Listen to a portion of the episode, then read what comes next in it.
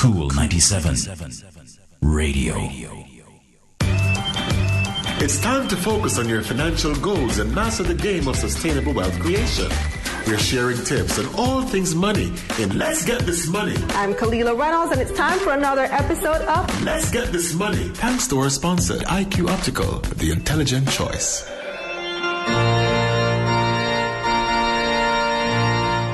Oh, young love, aren't weddings so romantic?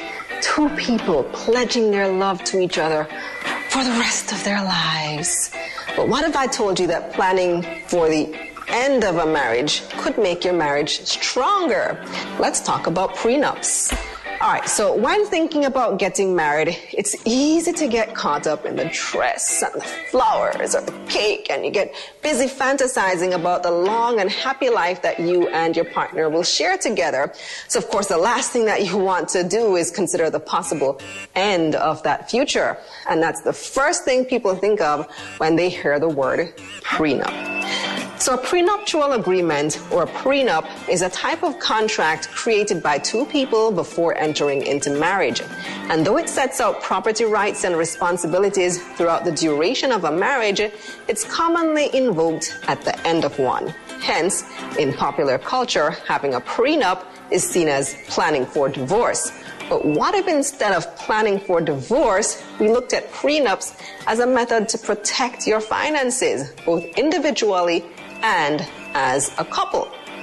So as the saying goes, love makes people do crazy things. It clouds your better judgment. And when entering into a serious relationship, getting engaged and then getting married, many couples tend to gloss over important but uncomfortable conversations such as finances.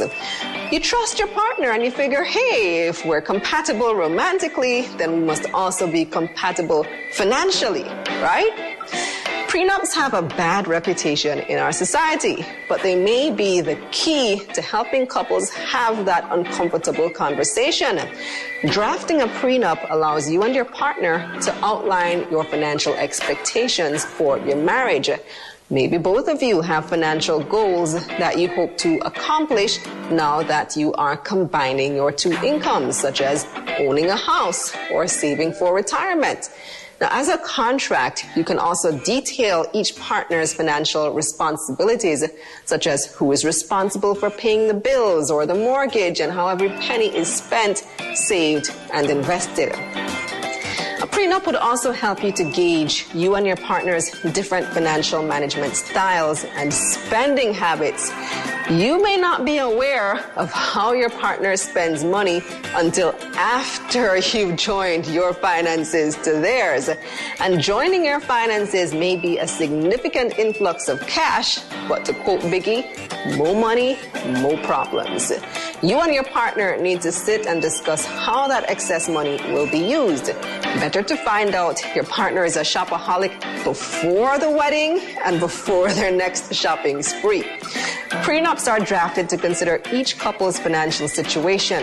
For less wealthy couples, this can mean protecting their earning potential. Maybe at the time of your marriage, you didn't have much, but you didn't intend to be broke forever. But your earning potential may come to fruition several years into your marriage. Now, for couples with a significant salary difference, both partners can benefit, not just the wealthier one. Whether you realize it or not, even if you're not absurdly wealthy, you do have financial interests to protect. Do you or your partner have significant debt, such as credit cards? Do you own a business or have a stake in someone else's business? Those are a few examples of financial interests that can be addressed in a prenup.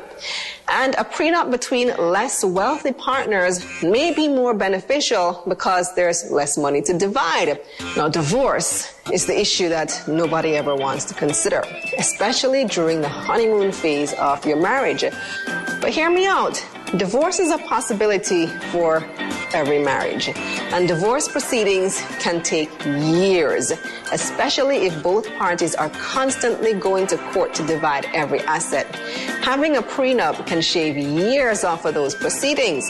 Depending on how long you've been married, it may be difficult to keep track of who owned what before and during the marriage and what assets were individual property versus marital property, meaning both of you owned it jointly. But your prenup makes the divorce smoother since it's a contract where both parties already agreed on some of those issues. Considering a prenup isn't a roadmap towards divorce, nor is it an indicator that you don't love or trust your partner. Instead, it's falling in love with your brain turned on. Prenups may not sound romantic, but financial stability is the new sexy. That's it for this episode of Let's Get This Money.